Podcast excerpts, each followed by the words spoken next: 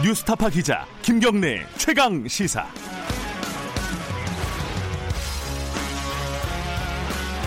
네, 김경래 최강 시사 2부 시작하겠습니다. 2부에서는 총선 얘기 좀 해보겠습니다. 더불어민주당이 현역 의원 하위 20% 통보가 이루어졌죠. 어, 본격적인 공천 심사 과정에 돌입을 했고요. 근데 이게 이 당초 이제 시스템 공천, 혁신 공천 이렇게 약속을 했는데 물갈이 폭이 좀 적은 거 아니냐 이런 지적들도 좀 있습니다.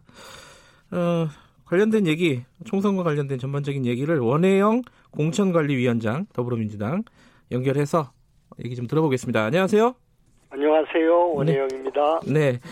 어, 하위 20%면은 21명인가요? 22명이죠? 22명. 네, 그렇습니다. 22명에 대해서 28일, 어, 뭐, 지난달이죠. 위원장님이 직접 전화를 했다, 이렇게 다 보도가 됐습니다. 전화는 다 마치신 거죠? 그렇습니다. 예. 전화하실 때 좀 불편하지 않으셨습니까? 다 아는 아이, 분들인데.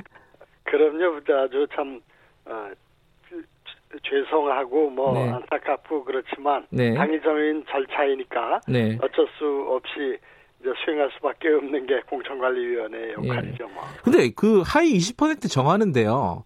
가장 중요한 건 뭐였어요? 그게 예. 워낙 종합적이고 예. 다양한 요소들을 넣기 때문에 예. 뭐를 한 가지를 대표로 얘기할 수는 없는 음. 것 같습니다. 예, 복잡한 네, 그 그런 점에서 네. 그 취지를 다시 한번 소개를 해드리면은 네. 어, 공직자 평가 제도를 우리가 두고 있고 그걸 근거로 한 거거든요. 그러니까 후보의 경쟁력, 선거의 경쟁력이 주된 평가의 재료는 아닙니다. 음흠. 의정 활동을 그러니까 국민이 뽑아준 국회의원으로서 네. 제대로 어, 입법 활동을 중심으로 한 의정 활동을 네. 정말 성실하게 잘했는지 또 네. 성과 있게 잘했는지 또 올바르게 했는지를 따져보자는 거거든요. 예. 그러니까 이거하고 후보의 선거에 있어서의 경쟁력하고 바로 일치되는 게 아닙니다. 예. 그러니까 그 후보의 경쟁력을 심사하는 건 이제부터죠. 그 후보 공천 심사도 아직 시작이 안 됐고 이번 예. 주말 예. 9일부터 시작됩니다. 예. 그리고 또 후보들에 대한 어떤 그 어, 경쟁력 그 조사 같은 것도 예. 어, 되면은 그런 걸 가지고 앞으로 이 심사 과정을 통해서 또는 경선 과정을 통해서 네. 많은 변화가 있을 걸로 기대하고 있습니다. 뭐 이거 많이들 아시만 아시지만 이건 컷오프가 아닙니다. 그죠? 어, 그렇습니다. 이거는 네. 그냥 채점에 들어가는 거고. 네. 근데 이제 지금 말씀하시니까 또한번 더 짚고 넘어가고 싶은 말 얘기가 이게 만약에 의정 활동에 대한 평가라면은 네. 이거 더더군다나 국민들한테 공개해야 되는 거 아니에요? 아 그런데 예. 이 원래 취지는 그랬는데 예. 거기에 의정활동 평가뿐만이 아니라 다른 여러 가지들 후보 뭐 경쟁력이라든가 뭐 여러 가지 그 부분이 복합돼 있기 때문에 네. 어느 한 가지를 저 중심이 된 기준으로 이걸 다뤘다. 예. 저 평가를 했다 이렇게 보기가 좀 어렵다는 그 종합적인 평가라는 말씀입니다. 예. 어, 어쨌든 이의 신청이 없었습니다. 이의 신청을 하라고 예, 했는데. 그렇습니다. 예. 네, 예. 그러면 전부 다 어, 공- 경선에 가서 겨뤄보겠다 이렇게 받아들이면 되는 거죠? 그렇죠. 네. 네. 그리고 또 실제로 우리 제도의 설계 취지가 예. 공천을 배제하겠다는 게 아니라 경선을 할 때 20%의 핸디캡을 주겠다 하는 예. 것이 취지였고 그것은 1년 전부터 공표돼서 이렇게 네. 확정된 제도이기 때문에 예. 다들 불만이 있더라도 어, 수용을 하는 그러한 분위기였습니다. 근데 그 수용을 한다는 의미가요. 20%그 감점이라는 게 별로 크지 않기 때문에 그러는 거 아니냐라고 해석하는 쪽도 있는 것 같아요. 아 그러니까 100m 경주를 할 때요. 예, 예. 10초에서 0.1초를 줄이는 게 얼마나 힘듭니까? 예, 20%면은 10초가 12초가 되는 거 아닙니까? 예. 그러니까 엄청나게 클 수도 있고, 예. 근데 상대방 선수가 이를테면 10초를 아니 100m를 20초에 뛴다. 그러면은 너무 격차가 크니까 그 20%가 별 의미가 없을 수 있겠죠. 그러니까 음. 네. 모든 건 다 대봐야 하는 겁니다. 예, 이제부터 예. 경선이고 이런 모든 게 이제부터 시작되니까 예. 너무 미리 20%라는 감점이라는 잣대가 예. 얼마나 여기에 영향을 크게 미칠지 안 미칠지 예. 미- 미리 예단할 수 있는 근거는 아무도 없습니다. 예. 이제부터 지켜보시면 될 것 같습니다. 근데 이게 자유한국당하고 이제 제일 야당이니까요, 자유한국당이. 어, 이름은 곧 바뀔 것 같지만은 그 자유한국당의 과 비교를 안 할 수가 없습니다. 자유한국당의 공천관리위원회 같은 경우에는 뭐 김영호 위원장은 이런 얘기를 했습니다. 그 피를 묻히고 가는 자리다. 그러니까 이 물갈이를 확실하게 하겠다라는 의지인데 지금 민주당에서는 그런 분위기는 아닌 거죠 지금. 아 그렇지는 않습니다. 저는 피 묻히는 게 공천관리 일이라고 생각 안 하고요. 네.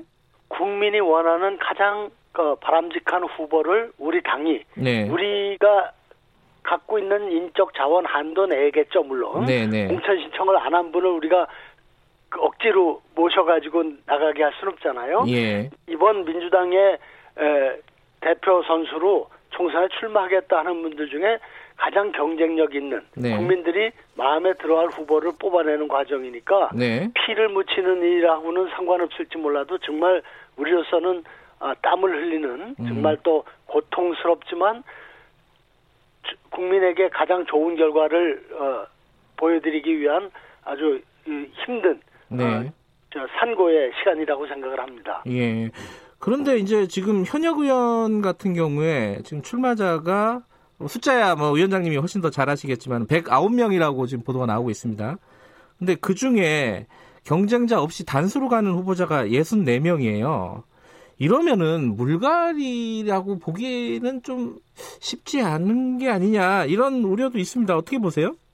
아 그래서 모든 게 이제부터 시작되는 겁니다. 다 이제부터 우리 시작되는군요. 당은 예. 과거에 예. 어, 19대, 20대에 네. 현역 의원 단수면 이걸 조사해봐야 실효가 없지 않습니까? 네. 그래서 안 했었어요. 네. 근데 이번에는 현역 의원까지도 단수, 그러니까 원외 후보들 중에 단수가 있는데도 많습니다. 이건 네. 물론이고 현역 의원들까지도 모두 다 어, 적합도 조사를 하겠다. 그러니까 음. 이분이 경쟁력이 있냐 없냐를 정밀하게 보겠다는 겁니다. 네. 그래서 일테면 당의 지지율보다 훨씬 지지율이 낮다. 네. 또는 지지하는 분들의 비율보다 반대하는 분들의 비율이 훨씬 높다. 네. 그러면 야 이분 현역 의원 그리고 단수 신청했다고 해서 공천 줘서 이길 수 있겠냐? 어허. 고민을 우리가 안 할 수 없는 거죠. 예. 그럴 때 일테면 전략 공천도 검토를 할 수 있고 도저히 이분 가지고는 그 음. 본선거를 못 치르겠다. 이건 뭐 우리가 헌납하는 꼴이다. 이렇게 되면은 추가 공모도 해야죠. 음. 이건 굉장히 좀 힘든 일이지만 당연히 선거는 이겨야 되는 거고요. 예. 그 선거 승리를 통해서 우리 당과 우리 정부가 어, 하고자 하는 어, 국가적 과제들을 수행할 수 있는 기본 환경을 만드는 거 아니겠어요? 네. 그래서 저는 아주 엄정하게 단호하게 해야 된다고 생각하고 이게 역대 서- 공천 과정에서 없었던 일입니다. 그래서 음. 모든 어떤 변화의 시작은 이제부터다. 네. 어? 적합도 조사를 하고 면접 조사를 하고 이런 걸 통해서 또 경선을 통해서 후보자들 간에 누가 제일 그 경쟁력이 있는지 국민들이 네.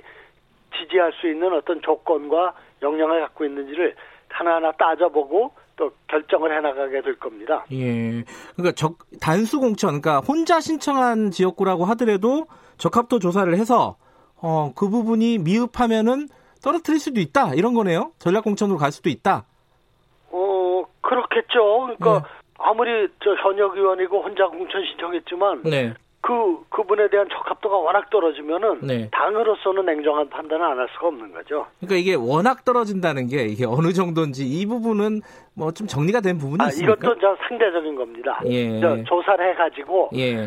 어, 대부분의 현역 의원들이 그 적합도에서 특히 당의 지지율과 후보 지지율 간의 에, 편차가 네. 플러스 쪽으로 나면 그건 아주 굉장히 경쟁력 있는 거 아니겠어요? 예. 어, 일테면 당 지지도가 이제 40%인데 예. 이 후보는 50%다. 그럼 뭐 논리할 논란한 여지가 없는 거고요. 예. 당 지지도는 40%인데 음. 이분은 30%다 또는 20%다 그럴 때 그런 분들이 많으면 네. 또 전부 다 그 물갈이 하는 게 지혜로운 일이 아니죠. 네. 사람이 하늘에서 떨어지거나 땅에서 솟아나는 게 아니잖아요. 네. 그러니까 그런 점에서는 고민을 좀 어, 많이 해야 될 거고 어, 대부분의 사- 상당한 부분은 그 지지율이 높은데 또 상당한 부분은 지지율이 아주 낮다. 그러면은 음. 그때는 판단이 좀 쉬워지겠죠. 예. 또 하나 여쭤보고 싶은 게 그 이번에 청와대 출신 그 후보자들이 굉장히 많습니다. 그죠? 한 70명 된다고 하는데 뭐 정확히 모르겠는데 예. 그렇게까지 많지 않을 걸로 알고 있습니다. 그래요? 네. 뭐, 이, 여- 뭐 일부 언론에서는 한 70여 명 정도라고 보고 있는 것 같은데, 어찌 됐든 그 사람들이 여론 조사할 때 이제 대통령 관련된 직함을 사용 못 하게 하기로 한 거죠, 지금 상황이. 예, 정확히 말씀드리면 네. 대- 청와대 에, 비서실 네. 비서관 예. 또는 행정관 예. 다 쓸 수 있는 겁니다. 앞에 예. 전 현직 대통령 이름만 쓰지 못하게 된 겁니다. 아, 이름만요? 청와대 근무 경력은 예. 그대로 쓰게 돼 있습니다. 아하. 그러면 뭐 그 부분에 대해서는 뭐 그, 그 출신들이 아, 우리 좀 불리한 거 아니냐. 이렇게 생각하는 거는 좀 무리가 있는 거네요? 글쎄 그건 다 판단하기 나름인데요. 네. 만일 우리 당이 여론조사할 때 대통령 이름을 사용하도록 했다고 하면 어, 우리 저 언론에서는 어떻게 반응했을까요? 응? 아, 이것도 어, 예. 청와대 출신들에 대한 특혜 아니냐 이런 예. 또 여론이 있을 거 아니겠습니까? 그래서 이게 당이나 우리 네. 공관위가 어떤 선택을 하든지 예. 지금은 어, 공격을 받을 수- 받게 돼 있습니다. 이를테면 예. 당나귀 팔러 가는 부자의 형편이라고 얘기할까요? 그런 어려운 점이 있습니다. 예. 그 근데 이제 헷갈리겠네요. 노무현 대통령인지 문재인 대통령인지 그죠? 전 대통령 비서실 어, 행정관 뭐 이러면은 그죠? 뭐 그렇죠. 근데 예. 뭐저 이명박 대통령이나 박근혜 대통령 어, 시절에 거기서 일하지는 않지 않았겠어요. 대부분의. 문장에 공천하는 분들이요.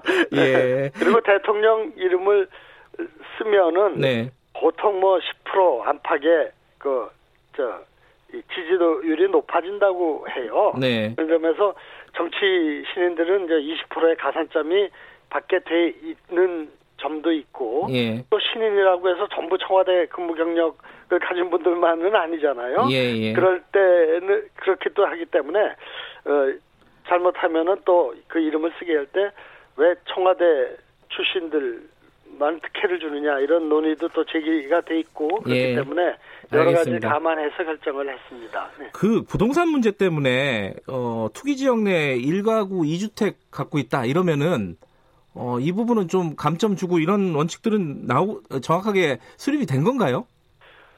우리 공천관리위원회에서는 네. 공천 심사를 할 때 이거에 대한 룰을 예. 우리가 아직 확정하지 않고 있습니다. 네. 근데 당에서 어, 이미 어, 투기 지역 내에 그 1가구 1주택 보유 원칙을 네. 정한 걸로 됐기 때문에 우리가 그걸 당연히 존중할 걸로 생각합니다. 음, 그건 존중이 될 것으로 생각하고 계신다라는 네, 거고. 예.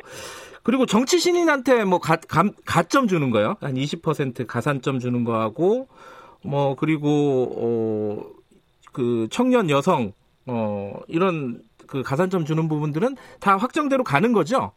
아, 그런데 네. 그걸 구체적으로 그러니까 저 10%에서 25%뭐 이렇게 정해져 있기 때문에 예. 어떤 경우에는 10%로 하고 어떤 경우는 25%까지 할 거냐 음. 최대한 높게 할 거냐 이런 거는 항목별로 하나하나 우리가 논의해서 결정을 해야 됩니다. 그거는 아. 직 확정이 안 돼 있습니다. 그러니까 그 항목별 구체적인 퍼센티지는 아직 확정이 된 건 아니지만은 가산점 주는 것은 원칙이다라는 말씀이신 그렇습니다. 거고요. 예.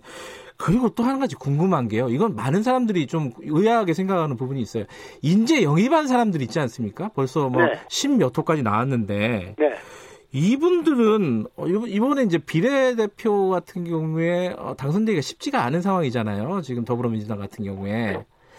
문이 좁아졌죠. 예. 좁은 문이 된 거죠. 네. 이거 이 사람들은 어떻게 배치를 하는 게 원칙입니까? 어 그래서 전략 공천 대상 지역으로 네. 뭐제 지역구도 포함되어 있습니다만 네. 현역 의원이 출마하지 않는 곳을 일단 1차 대상으로 정해놨죠. 예. 근데 저는 뭐 현역 의원이 없다고 그래서 그 지역에 무조건 전략 공천한다. 네. 그리고 어 그렇지 않은 곳은 또 전략 공천 일체 안 한다. 이거는 너무 저 기계적인 그 기준이라고 생각을 합니다. 그렇게 되지 않을 거고요. 예. 전략 공천 지역은 결국 현재 후보가 없는 데는 물론이고 네. 있다 하더라도 그 후보들 가지고 어 이번 총선에서 좋은 결과를 낼 수 있겠냐 네. 하는 것에 그러니까 경쟁력 기준으로 따져서 네. 어 그, 우리가 저 전략 공천을 해서 그 선거에서 이길 수 있는 확률을 높일 수 있는 쪽으로 네. 이렇게